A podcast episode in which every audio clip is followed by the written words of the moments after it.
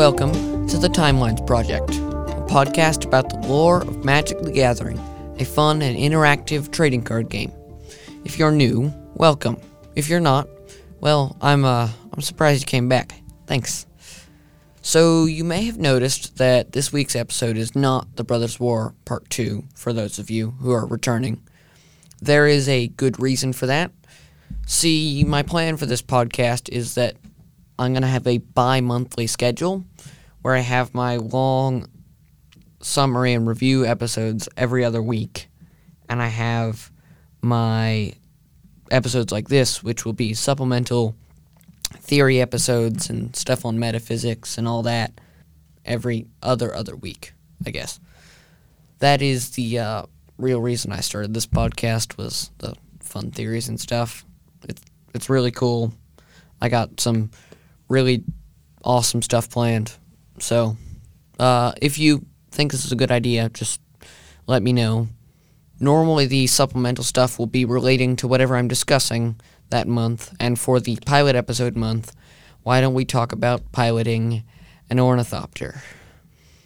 Get it? Because it's like pilot episode, and y- you know what? Never mind. It's a bad joke. I'm just gonna jump right into it. Today, we're going to talk about ornithopters that appeared in the 1998 novel The Brothers' War. First and foremost, let's talk about what an ornithopter is. An ornithopter is an aircraft that generates lift with flapping wings instead of a rotating propeller, like that of a helicopter or an airplane.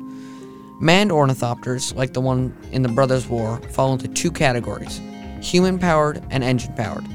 In the Brothers' War, the ornithopters are powered by magic batteries called Power Stones, so they're engine powered. Great. I've done it. That's that's it. The end. They're engine powered ornithopters. I know what ornithopters are. Just kidding. Ornithopters can't fly. Well, unmanned ornithopters can fly, but uh ornithopters. but uh manned ones, manned ornithopters cannot fly. So, let's start off with categories because that's my favorite thing. First, they're manned and unmanned, as I've already said. This just means do they have a human piloting them, like physically, or are they being like remotely controlled, like with uh with radio waves and stuff. Next, we can uh, subdivide piloted ornithopters into two more categories. As I've already made clear, Magic's ornithopters belong to the machine power group. So now let's understand why manned ornithopters can't fly, but unmanned can't. Here's a little lesson on aerodynamics, and this is mainly what this episode is. It's aerodynamics and ornithopters and magic and, and stuff. In flight, there are four forces acting on an object. They are lift, thrust, weight slash gravity, and drag. Some of you may already know this. This is just like because I need to explain what I'm talking about. Lift keeps the aircraft in the air, and gravity is the opposing force that tries to bring it back down. Lift is generated most commonly by air moving over wings. This concept is called Ber- I'm gonna butcher this. It's Bernoulli's principle, I think is how it's pronounced. As the aircraft moves forward, air flows around the wings, and this also works for helicopters. Um, if you look at an airplane's wings, you'll see that the top is raised in like a bump towards the front, whereas the bottom is just flat. And so as the air flows over it, the air going over the top flows faster to keep up with the air flowing under the wing. Because of this, the overwing has faster flowing air and so lower pressure, lower air pressure. The lower air, it, the speed is moving the same because it's just flat and so it maintains the same pressure, which is higher than the upper air. The high pressure moves towards the lower pressure, which is what generates lift. As long as the lift is stronger than gravity's force on the aircraft, then the aircraft will fly or rise into the air, you know, whatever you want to call it. Uh, next, there is thrust and drag. Thrust and drag, like weight and lift, or gravity and lift, or whatever, are opposing forces. Thrust is what pushes an aircraft forward, and drag is what pulls it back. drag is the fast moving air, or just air flowing around the plane, ornithopter, bird, whatever it is, getting caught and it slows it down. So the more surface area that an object has, the harder it is for the air to get around it, and so the slower it moves, so that the air can move around it. And I believe I saw something where if you move fast enough, the air particles get caught and start like just combusting because that you're if you move fast enough, the air particles can't get around you and just generate tons of explosions. I think I saw this in a an episode of Film Theory, which is a channel I like if you couldn't tell.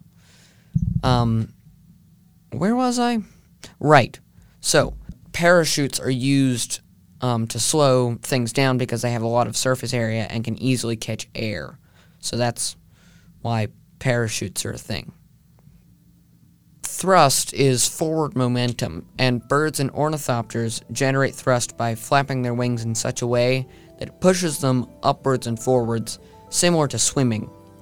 It's like a it's a circular motion, so it pushes them down. It they push their wings down, which pushes them upwards. It, it's lift stuff. It like you know flapping, that that kind of thing. They do that, and it pushes them forward. All right, so we've gotten all the forces and stuff out of the way. Let's talk about why birds work and why ornithopters don't, or at least man ornithopters don't. The main factor is weight. Birds have hollow bones and small bodies and large wings, so they can produce enough lift to counteract the force of gravity because they don't weigh a lot and they got small bodies and large wings proportionally. Small small ornithopters can do this um, as well, and are currently actually being tested in the field as like military technology, because they're like they can be spy drones without people knowing they're being spied on. They are also working on developing ornithopters to scare away birds from various locations like airports where they could get caught in engines and really damage stuff, including themselves. So the problem is, large manned ornithopters can cannot generate enough lift to counteract the force of gravity because they're just too heavy. Because you know they got humans in them, and the average human weighs, or at least the average adult male, I believe, weighs about 160 pounds. It's something like that. Oh, right. Real quick, a uh, another factor that influences flight is air currents. So everyone knows warm air rises, and so birds, when you see them like gliding around and stuff, it's because they're probably in a warm air patch and they can just kind of glide around, and it's it's nice. That's how that's actually normally how I see birds flying. Is they got they're kind of gliding really high up in the air, so they don't have to extend or ex- expend energy. Inversely, cold air, like goes down, falls, whatever, whatever. It does that, and uh, so cold spots will cause them to fall out of the air or at least drop. And this actually happens in chapter two of the Brothers War, which I suggest you guys read. It's a great book. Part two is next week, if you wanna listen to that. But it happens about halfway through the chapter when Urza's taking his test flight, which confirms that ornithopters also are affected by cold air patches. He hits a cold air patch and says so, and it drops the ornithopter and everything. Oh, back to gliding. So, ornithopters in the Brothers War can also do this. Uh, I should probably give a brief description of them so you know what we're talking about. So, they are made of candlewood, which. Wait, let me check this actually. Okay, so I just looked it up, and candlewood is um, mainly comes from bushes. I don't know. I guess it's a fictional wood. I was it was unclear. They just mentioned it. So candlewood is a fictional wood in the Brothers War. I guess I didn't do a lot of research, but it's made out of candlewood, which is very light, um, and it's got wings that are stretched over a candlewood frame that are made out of canvas, a light canvas. Um, and then it's got wires and stuff as like controls, wires and gears.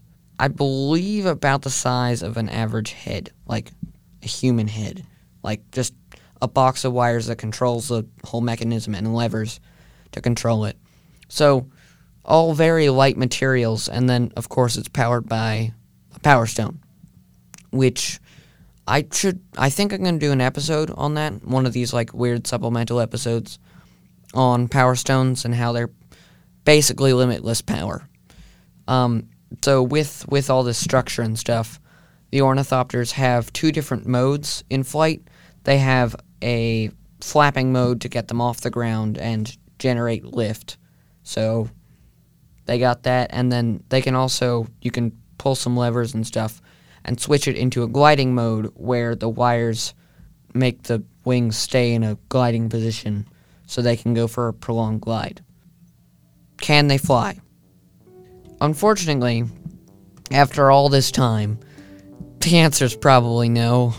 I don't have access to like first-hand sources on ornithopters, and I just I don't have time or the resources for experiments, and I'm sorry about that. This is just kind of like a little speculation video where I'm like, oh, could they fly? I don't know.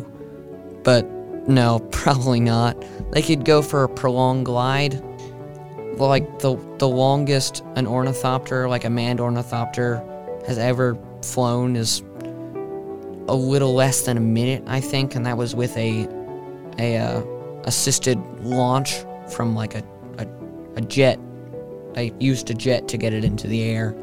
So if it they launch it from a high place, it could fly. But like all the things it's done in the uh, in the book just probably couldn't happen. They could uh, hop right off the ground from a standstill, so like a few flaps, and they would be super high up in the air. Uh, they could carry up to three people and supplies for multiple days of travel, and fly through hurricanes with minimal damage. I haven't got to that part in the story, but an ornithopter flies through a hurricane. Now, this is after like 50 years of working on perfecting them, but still, like, just how ornithopters work, it's unlikely that one with flapping wings could just generate enough lift to to like do that. Now, there is one more factor that could slightly influence it, like make it better, and that's the power source. Ornithopters and just all things on Dominaria are powered by power stones, which are just magic batteries and they're basically limitless energy. The only limitation to them is that it's you have to be able to focus that energy. So it's not limitless energy because you can only tap into so much of it.